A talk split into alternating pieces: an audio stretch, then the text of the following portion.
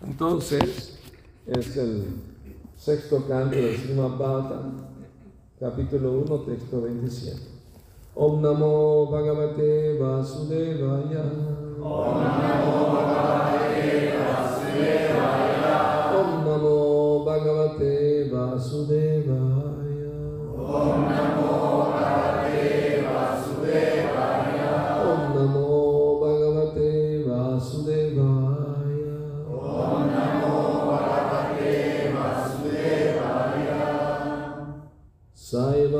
आत्मनोज्ञो मृत्युकाल उपस्थिते मतिं चकार तानये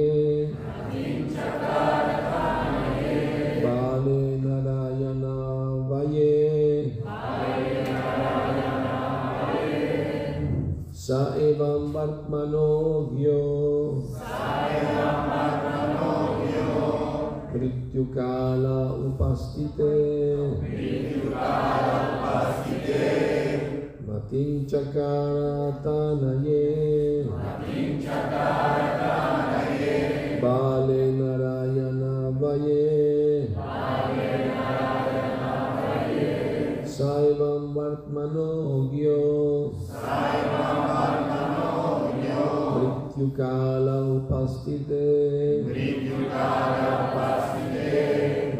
चकारता नहीं।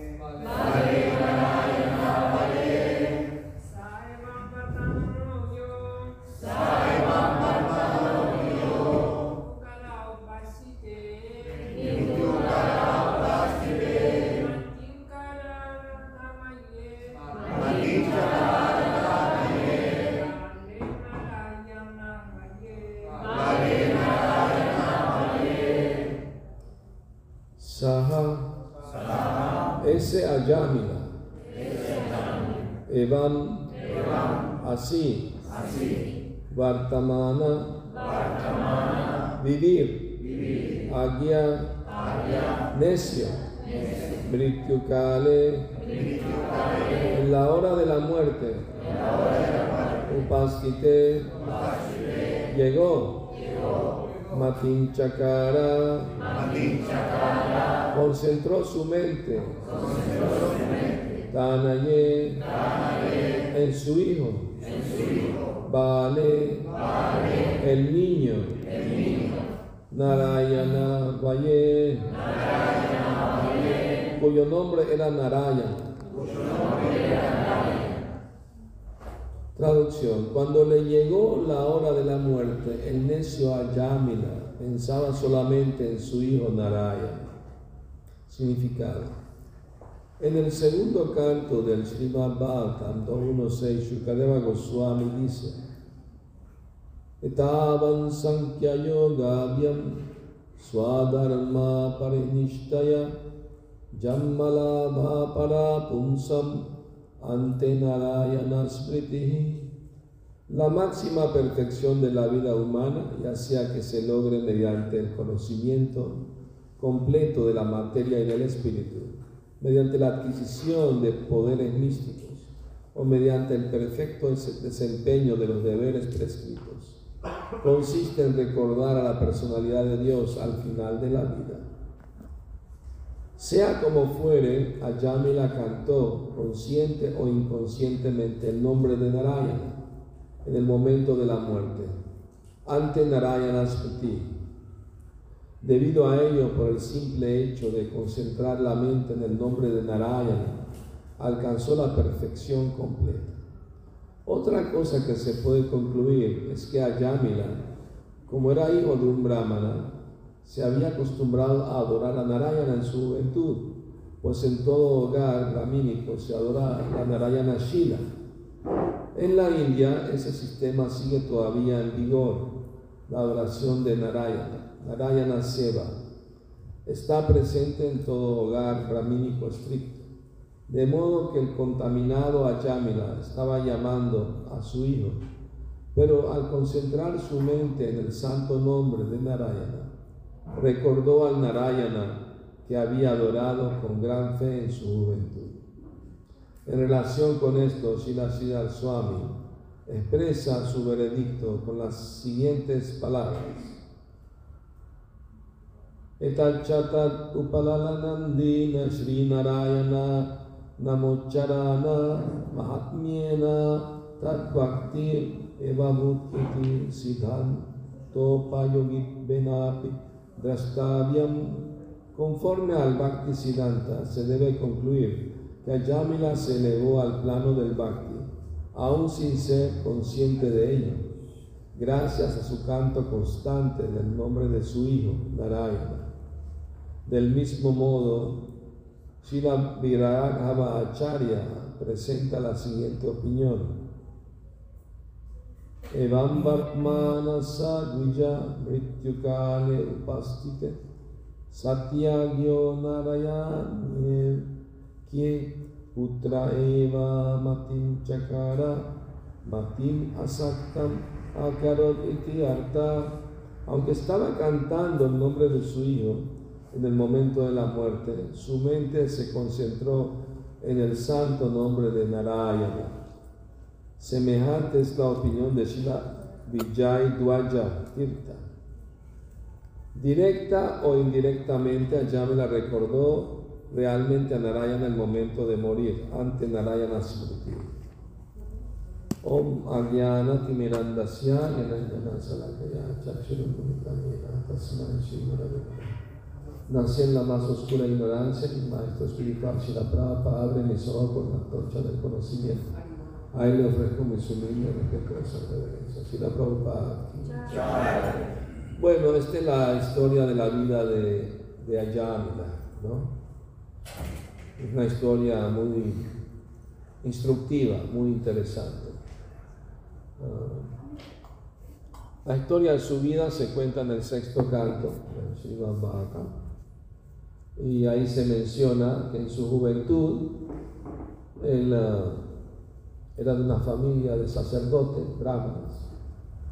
Y estaba casado, tenía una buena esposa, fiel. Y un día fue a recolectar unas flores al bosque por la tarde, ya se estaba poniendo el sol. Y cuando regresaba a su hogar, vio a un, una prostituta semidesnuda abrazándose a un, a un hombre común, corriente, pues, materialista, sudra.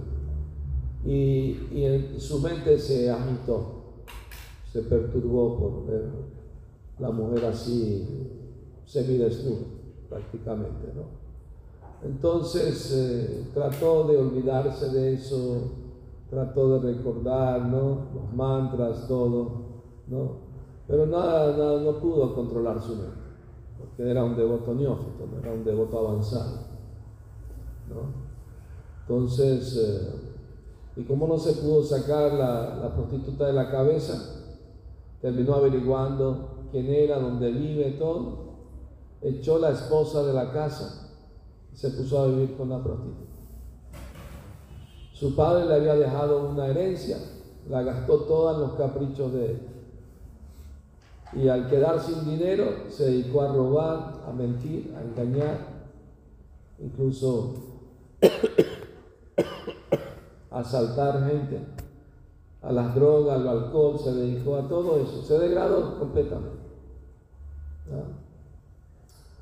Entonces ya dejó completamente sus prácticas espirituales y empezó a tener muchos hijos con la prostituta. El último hijo que tuvo, lo tuvo a la edad de 80 años. A esa edad tuvo un hijo.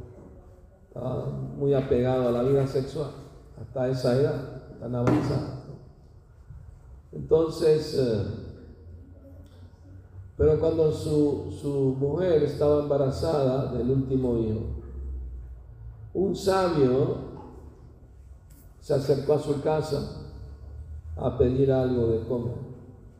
Y cuando vio la mujer embarazada, le dijo a Yamila, si tienes un hijo varón, ponle el nombre Narayana. Ah, está bien, lo que usted, lo que usted diga, está bien. Eso fue Krishna que nos inspiró al sabio de pasar por ahí. Ah, nada sucede por casualidad. Todo tiene una razón de ser.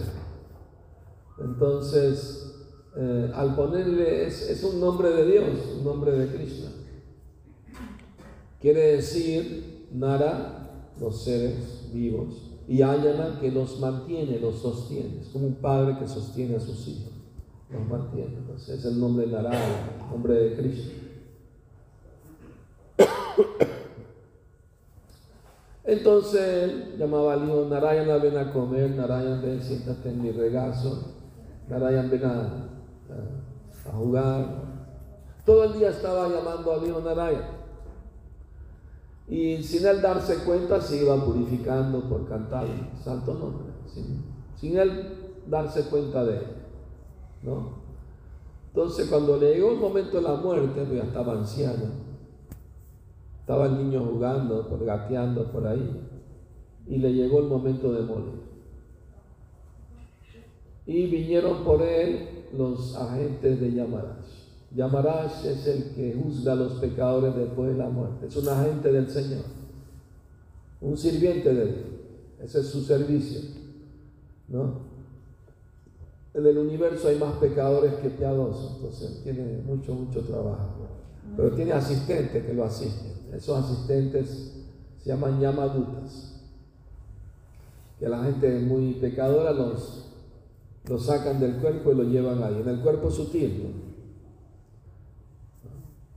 El otro día alguien me preguntó que, que si el, uh, el canto de Hare Krishna era más poderoso que una bomba atómica.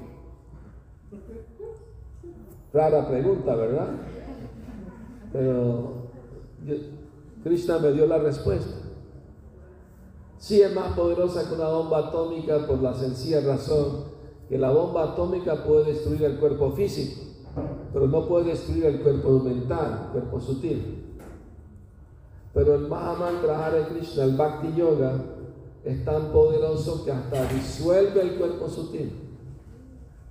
Karmani Nirdahati Kintu Bhakti Vajam. El Brahma Samhita dice que el proceso del Bhakti Yoga puede eliminar todo karma porque disuelve el ego, el ego falso de creernos los disfrutadores, los dueños del mundo. ¿no? Entonces, es más poderoso que una bomba atómica.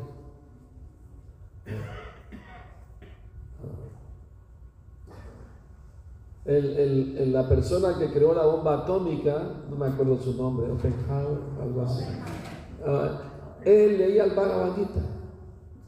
Y cuando explotó la bomba, él leyó el verso donde Krishna dice, uh, yo soy la muerte, destructor de los mundos. cuando le mostró a Arjuna su forma universal.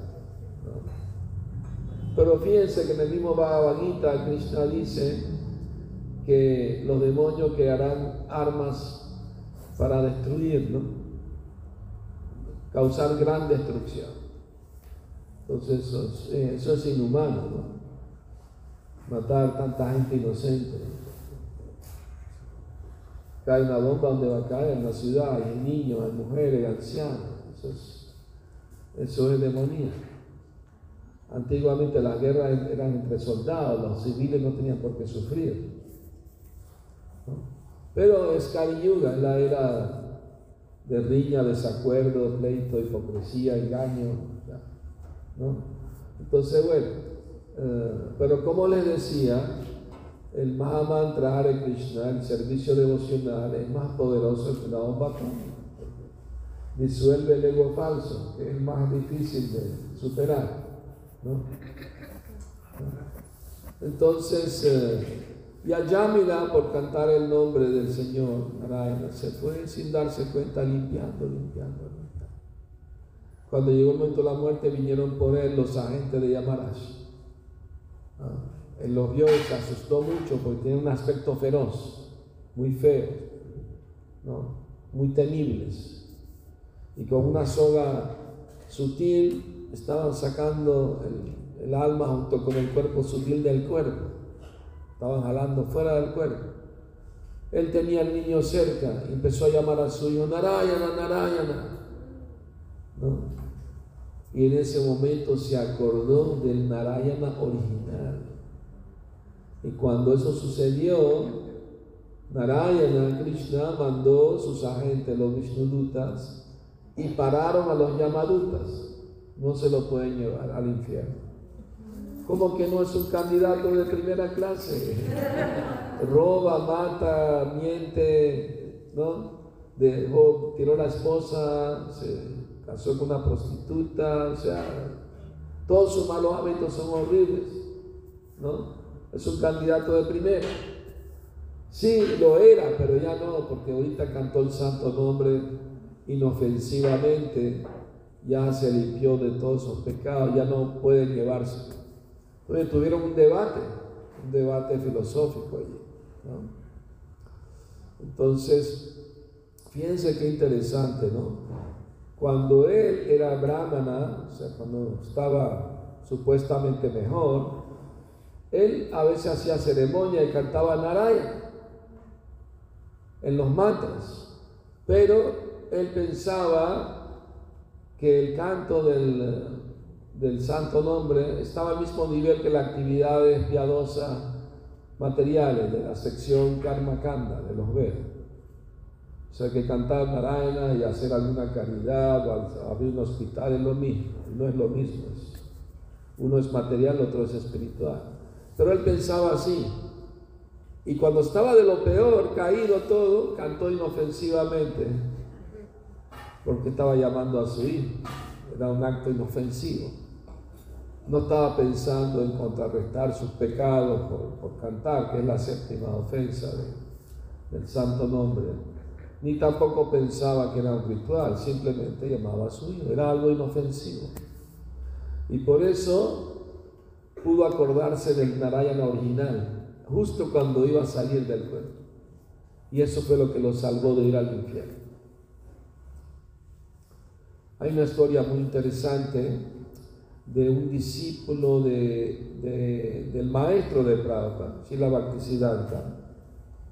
Eh, Prabhupada tenía muchos hermanos espirituales. Uno de ellos, después de la partida de su maestro espiritual, eh, también dejó sus prácticas espirituales, empezó a comer carne, fumar, tomar, o sea, de todo, ¿no?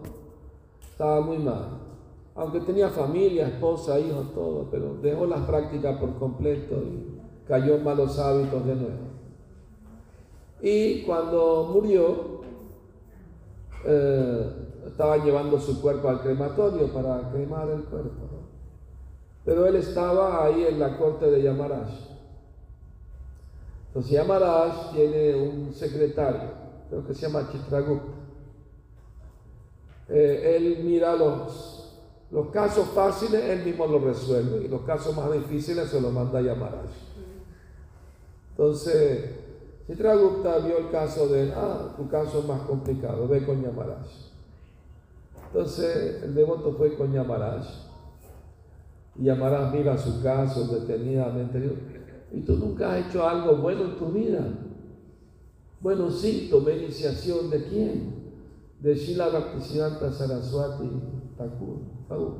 Ah, sí, gran personalidad, mi reverencia. Esto requiere la atención de él. Entonces Yamaraj lo llamó a Shila Bhaktisiddhanta con su mente.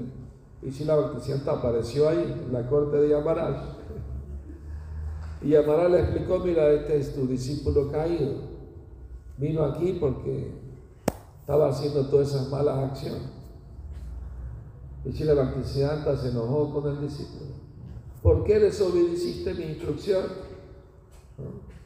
Tú tomaste iniciación, tenías que haber seguido los principios. ¿no? Y si te caíste, tenías que haber rectificado. Tenías que haberte levantado y seguir esforzándote por mejorar. Pero no, te quedaste ¿no? por muchos años caído, rompiendo con todos los principios. Perdóname, Gurudev, sí, es verdad, soy muy caído, no tengo inteligencia, no tengo fuerza, soy muy débil, me dejé llevar por la mente, por los sentidos, por favor, perdona. Bueno, bueno, veo que estás de verdad arrepentido. Te voy a dar otra oportunidad. Ahora mismo vas a regresar a tu cuerpo material, físico, y cuando regreses tienes que irte a ir a un templo y entregarte completamente a Cristo. Dejar todas las actividades dañinas, pecaminosas, y te entrega al servicio devocional el resto de tu vida. ¿Estás de acuerdo? ¿Lo vas a hacer? Sí, sí, Bruder, te prometo que sí. Y cuando iban a meter el cuerpo al fuego, saltó del, un fantasma, regresó a la vida, no puede ser. Los familiares estaban asustados. No, no, no, no soy un fantasma, soy yo. Y les contó lo que sucedió, no se lo podían creer. Lo, se, se fue a un templo, se entregó ahí completamente el resto de su vida. Después de unos 8 o 10 años murió, pero ya, ¿no? ya completamente transformado. Entonces, eh, o sea, Krishna da segundas oportunidades para alguien que es sincero y se arrepiente, ¿verdad? Eso es muy importante saberlo, ¿no? Entonces, eh, pero Ayamila no murió en ese momento. Se salvó incluso de morir, no solo de ir al infierno. Entonces él después de escuchar la conversación entre los agentes del Señor y los agentes de Yamarash, quedó totalmente iluminado. Y los Yamadutas se fueron eh, confundidos, fueron donde su su, su, maestro, su guía, y le preguntaron, pero esta es la primera vez que nos pasa algo así, que alguien nos, des, nos detiene de cumplir nuestros deberes. Nosotros pensábamos que tú eras la autoridad máxima del universo. No, no, yo soy un sirviente del Señor Supremo. Él es la autoridad máxima. ¿no? Y, y tiene razón los Vishnudutas en prohibirles traerme a Yamila. Es verdad, lo, todo lo que ellos dijeron es verdad. Entonces, eh, ¿y qué hizo Ayamila después de ese incidente? Se fue a un templo en los Himalayas, en Haridwar, a los pies de los Himalayas. Y ocupó el resto de su vida en el servicio a Cristo. Y cuando murió, vino un aeroplano de Vaikunta al mundo espiritual y se lo llevó a la morada eterna del Señor. Sea, tuvo un desenlace feliz para él. Entonces la historia de Ayamila nos debe dar al, aliento, esperanza de que, ¿no? de que sí se puede, ¿no? sí es posible. Algunos otros, no sé si en broma en serio, me han dicho, bueno, ¿qué tal si yo me caigo y le pongo hijo el nombre Govinda, ¿no? para decir algo, ¿no? o Narayana? y al momento de morir lo canta, y no, no, no puede engañar a Cristo la caída de Ayávila fue accidental, no, simplemente no, lo planeó, simplemente le sucedió. ¿no? Pero si ya premeditadamente estás planeando imitar a Ayávila pensando que te va a pasar lo mismo, estás corriendo un gran riesgo. No, eso no, es, no está bien, no es correcto. Entonces, eh, una vez me acuerdo, hace unos años estaba en España, me invitaron a un programa de radio, eran vivo y lo escuchaban miles de personas. Me invitaron a grupos de, de diferentes religiones, los budistas, los católicos, los musulmanes, etcétera, varios grupos. Y estamos hablando de filosofía. Uno de los temas era el infierno, que si todos creían en el infierno, todos creían, nosotros también.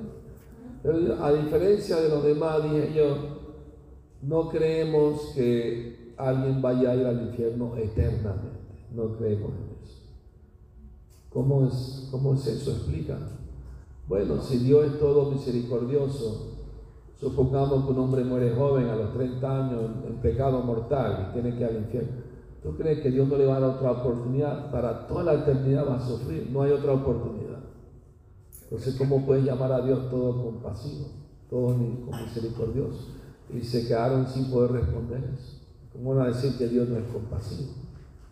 Y bueno, por eso es necesario la reencarnación. Pues, porque después que sufre el infierno el tiempo que le toca sufrir de acuerdo a sus fechorías, se le da otra oportunidad pueden hacer otra vez como ser humano, rectificarse. Y mira, a menos que uno entienda y acepte el karma y la reencarnación, no hay manera de explicar los problemas del mundo. ¿Por qué sucede? ¿Y, por qué le suceden a alguien y a, otro no? ¿Por qué alguien nace feo, enfermo y pobre y otro nace con dinero y bien parecido, inteligente? caprichos de Dios. Si es la primera vida, antes no había vida, sino es la primera. Porque eso es lo que dice, que es la única vida. ¿no? De aquí te vas al infierno, al cielo, al purgatorio y ya. No hay otra oportunidad. En cambio, la filosofía de conciencia de Krishna dice que si hay oportunidades, incluso si una persona practicó vida espiritual sinceramente, pero no logró el 100% del éxito, en la próxima vida no va a empezar de cero. Nehavikrama Nachosti Pratyavayu Navidyate Swalpamapiasya Dharmasya Créate Mahato Vayat. Ah, Krishna dice, en este sendero de la vida espiritual no hay pérdida ni disminución y el más mínimo avance lo libera uno del más grande tipo de temor que es perder la vida, la forma de vida humana. No es seguro que todo humano va a ser humano en su siguiente vida. Si vivió como animal, solamente vive para comer, dormir, tener vida sexual y pelearse con los demás. Es un animal, eh, es un ser humano, pero una edición refinada de la vida animal. ¿Me explico? En cambio, si alguien practicó, aunque sea un cierto porcentaje de, vida espiritual, de bhakti tiene por lo menos asegurado una vida humana para seguir su, progreso. Si la Prabhupada dijo, incluso si llegan a alcanzar el 80% de, del avance espiritual, el Señor Chaitanya pone el otro 20, incluso el 70, él pone el otro 30. Así que hay buena esperanza, ¿no? Uno tiene que tratar de, de hacer el mayor avance espiritual que puede en esta vida. Y para eso, ¿qué necesita? Necesita, primero que nada, sinceridad. Eso es todo. ¿Y qué quiere decir sinceridad? Que uno quiere de verdad purificar su vida, su existencia. Busca buenas compañías, evita las malas compañías, canta el santo nombre del Mahamantra y trata de, ser honesto con los demás y consigo mismo. Es muy importante se en el corazón de nuestro mejor amigo. Él sabe mejor que nadie qué dificultades tenemos, qué sentimientos tenemos. Y si alguien es sincero y aunque tenga dificultades para, para llevar a cabo su, práctica, aún así quizá le ayuda, porque es su mejor amigo. Entonces la historia de Yamela nos enseña que uno debe ser cuidadoso no, no ponerse en riesgo.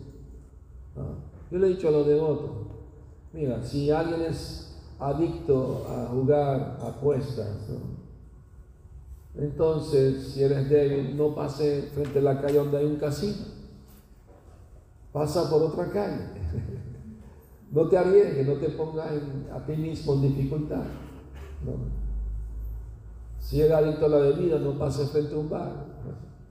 Dé la vuelta por otro lado. O sea, evita la tentación. Ahora, cuando alguien es fuerte, puede estar frente a la tentación y no, lo- no, lo- no- no le atrae, no le llama, porque es fuerte. Pero mientras esté débil, no se arriesgue. ¿no? Le voy a explicar cómo funciona eso, cómo funcionan la mente, los sentidos y la inteligencia, cómo, cómo se combinan para funcionar en el mundo práctico, ¿no? Supongamos un día de mucho calor, ¿no? Eh, que hace pocos meses pasó, estuvo por aquí, ¿no? Eh, una persona va andando en la calle y la lengua le dice a la mente, oye, tengo mucha sed, quiero una cerveza. Entonces la mente le dice a las piernas, caminen para allá, que hay una tienda donde venden cerveza. Las piernas obedecen, van caminando. Pero cuando ya está cerca del lugar, la inteligencia interviene. La inteligencia dice, no, no, no, ¿qué es eso de cerveza a esta hora? No. Mejor tómate una limonada, algo que te refresque, jugo de naranja. Eso si la inteligencia está bien, por supuesto. Porque si la inteligencia está mal, le va a decir, mira, esta marca de cerveza mejor que esta otra, porque esta la pasa más por la tele, debe ser mejor. Usted conoce, ¿no? El marketing, ¿no? Usan psicólogos para ¿no? manipular la mente de la gente que compre el producto que ellos quieren. Lo he visto, ¿eh? a veces voy caminando, cantando. Toda la gente que sale a la tienda con una Coca-Cola en la mano. Nadie sale con otra marca. Porque han gastado millones en convencer a la gente psicológicamente que destapa la felicidad. Y que es un pocotón de colorante y azúcar, que daña la salud. Pero la gente cree que es verdad. Porque todo, una mentira la repite cien mil veces y se vuelve verdad. Esa es la psicología humana. Entonces, bueno, eh, si tienen alguna pregunta, por favor, hagan alguna duda o comentario.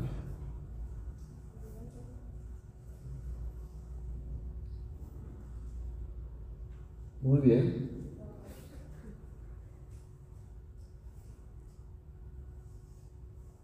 Por allá sí. Ah, Hare Krishna. Muchas gracias por la clase. Eh, quería preguntarle si haya visto un maestro espiritual cuando después de ver a Krishnadutta para antes de volver de vuelta a Dios. Bueno, obviamente que todo brahmana recibe iniciación, aunque sea ritual, ¿no? Hay lo que llaman eh, Kula Guru, gurú de- del hogar, pues, ¿no? Como tradición, ¿no? Entonces, eh, mismo Prabhupada cuando era niño, eh, alguien le dio el cordón sagrado, ¿me explico? O sea, como un tipo de, de, de- maestro, ¿cómo se dice? De iglesia, pues, que viene y te echa el bautizo, ¿no? algo así. ¿Me explico?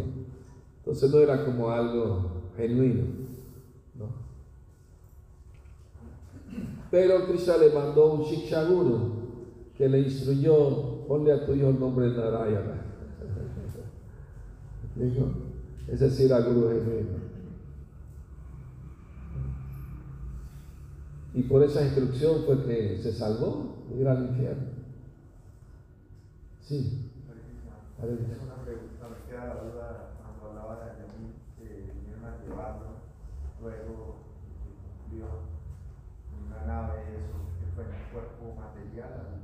No, el cuerpo espiritual. Tuvo que, tuvo que dejar su cuerpo físico aquí, pero en un cuerpo espiritual fue llevado al planeta espiritual Vaikunta.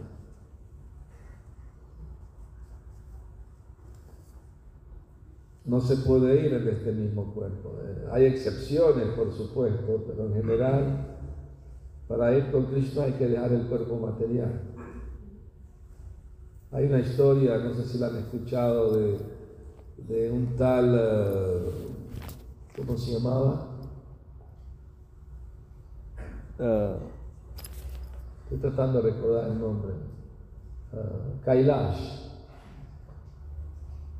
Kailash era un devoto, creía en Cristo, pero tenía muchos apegos materiales. Y un día Krishna estaba esperando a sus amigos para jugar y el gran sabio Narada lo fue a visitar. Y le dijo, Krishna, si quieres ahora mismo, mientras esperas a tus amigos, te puedo traer 100 almas de, la tierra para que jueguen contigo. Sí, sí, muy buena idea, me parece bien.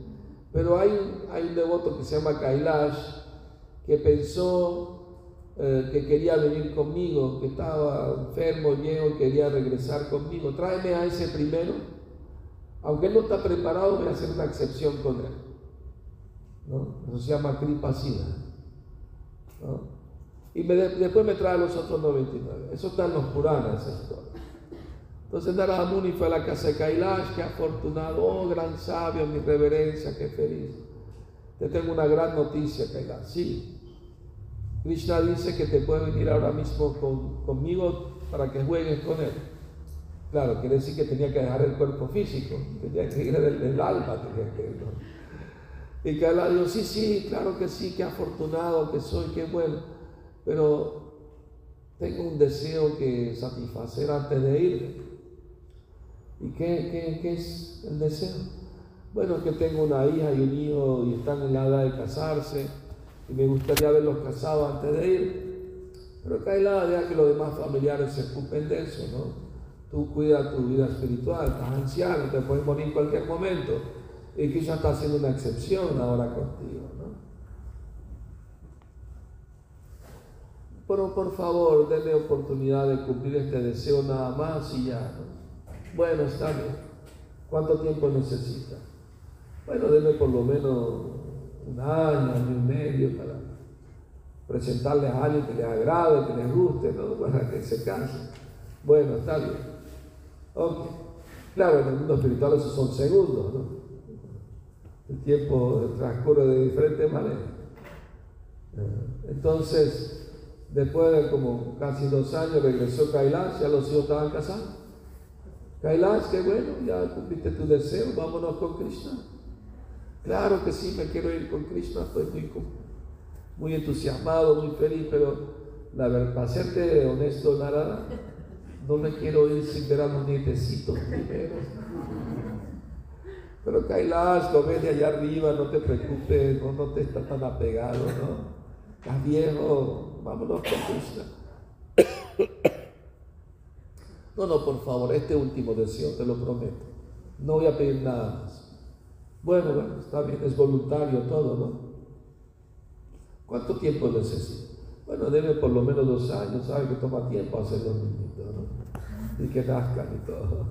Bueno, bueno, está bien. Ok.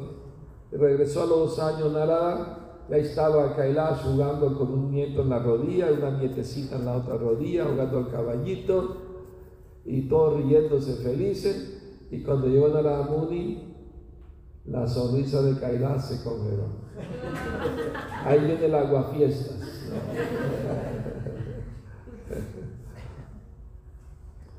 Vamos, Kailash, ya cumpliste tu deseo, ya viste a tu nieto, ya casaste a tus hijos, vámonos con Krishna. Krishna está haciendo una excepción. Tú no estás preparado, no eres puro del todo, pero Krishna está haciendo una excepción. Aprovechala, porque no sabe después qué puede pasar. Sí, sí, claro que me quiero ir ya mismo contigo, no tengas la menor duda. Ya no tengo más deseo que satisfacer, nada, pero tengo un problema que resolver. ¿Qué problema tenés? Bueno, es que mi esposa se pelea mucho con la nuera y a veces se agarran por los pelos, a veces hasta se sacan cuchillos y, y no puede haber aquí un, una tragedia. Y yo quiero hacerle una casita a mi porque van, viven con nosotros ahora mi con la esposa. Quiero hacerle una casita aquí al lado de mi casa, tengo un terreno. Y una vez que hagan esa casa, viven ahí tranquilo, yo me puedo ir con Krishna, claro. Pero Kailash, no tomes riesgo, te puedes morir. Y si te mueres, quién sabe qué vas a pensar en cuando te mueras. Ahorita Krishna te está dando la oportunidad. No la desperdicies. No, no, te prometo que en seis meses hago esa casa rápido y me voy contigo con Krishna. Bueno, bueno, está bien. Entonces Naramuni, bueno, y ahí estaba Kailash supervisando la construcción de la casa. Ya pasaron cinco meses, la casa estaba casi lista. Y de repente vino el perrito de la casa, quería jugar. Tenía una rama en la boca y quería que Kailash se la lanzara, la tirara. El perro viva la traía y se la volvía a lanzar y así estaban jugando.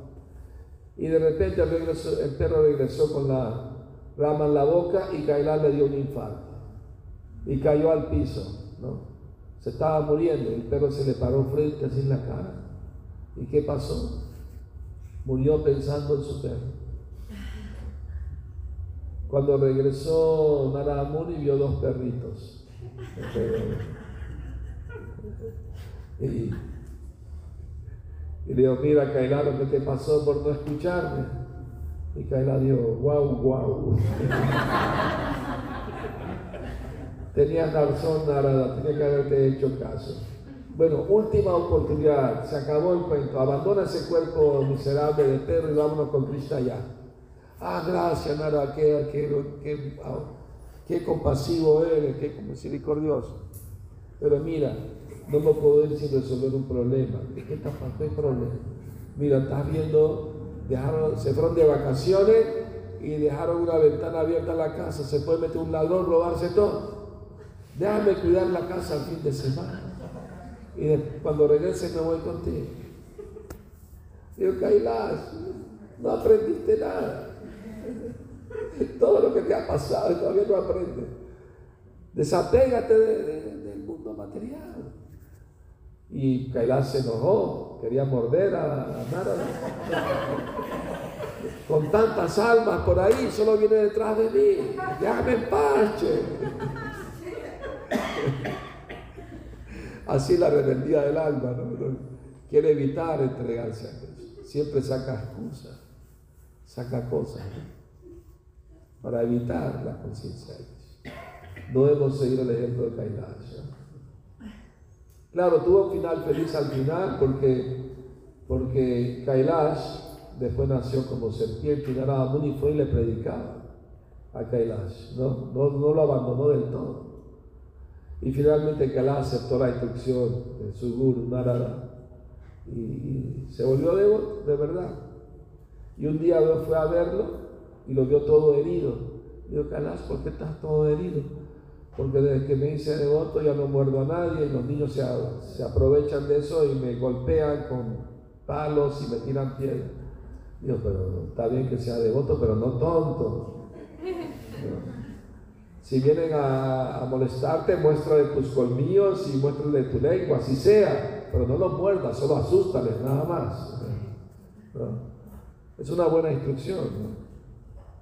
Hay, una explicación en la escritura que así en, en verano hace mucho calor, en Brindada, la superficie de los lagos es caliente, pero el fondo es el agua fresquita. Asimismo, un devoto genuino, aunque externamente puede mostrarse enojado, pero por dentro está calmado, porque piensa siempre en Cristo. Entonces, y en esa vida la hizo Kailash. ¿no? Lo tomó, ¿no? tuvo que, que sufrir un poco. Entonces, ah, ¿hay alguna otra pregunta? Sí. Usted mencionó eh, en la lectura eh, la séptima ofensa. Sí. eh, La séptima ofensa es, nombre. Sí, es, es cometer actividades pecaminosas con la idea de contrarrestarlas mediante el canto del santo nombre. Obviamente cantar y eso te libra de todos los pecados. Pero si alguien piensa, voy a seguir pecando y con el canto contrarresto los pecados, pero sigo pecando. Es como la idea de gente que va a confesar sus pecados en la iglesia el domingo, pero de lunes a sábado vuelve a hacer los mismos pecados de nuevo. Se vuelven pecadores profesionales. ¿Me explico? Algo así. O sea, y pienso, canto Hare Krishna me limpio, pero después voy, ¿no? Todo fumo marihuana, como carne, lo que sea. Y después canto Hare Krishna, todo está bien. Y de vez en cuando, ¿no? Vuelvo a hacer lo mismo. Esa mentalidad es lo peor que hay. ¿Me explico? Una vez eh, estaba en España y un devoto nuevo se me acercó conmigo. Maharaj, tengo una buena noticia. Sí, dime. Estoy cantando de seis rondas. Ah, lo felicito, qué bien. Pero estoy cometiendo muchas ofensas. ¿Qué hago? ¿Dejo de cantar? Dije, no, deja las ofensas. Nu- Nunca debe dejar de cantar. ¿Sí, no? Entonces, bueno, eh, hay que dejar, ¿no? No, cometer pecados con la intención de, contrarrestar y seguir pecando.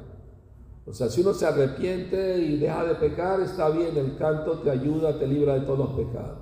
Pero si sigues pecando, entonces, ¿no? Es- es una gran ofensa.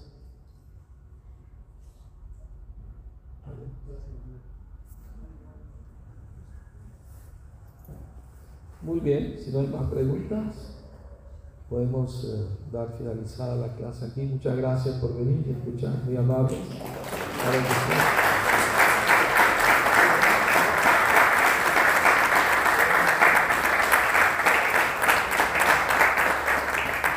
Y los esperamos mañana para la fiesta de la raza. La misma hora, ¿verdad? A las cuatro y media. Ah, a partir de las cuatro y media empieza con Vayan, Kirtan.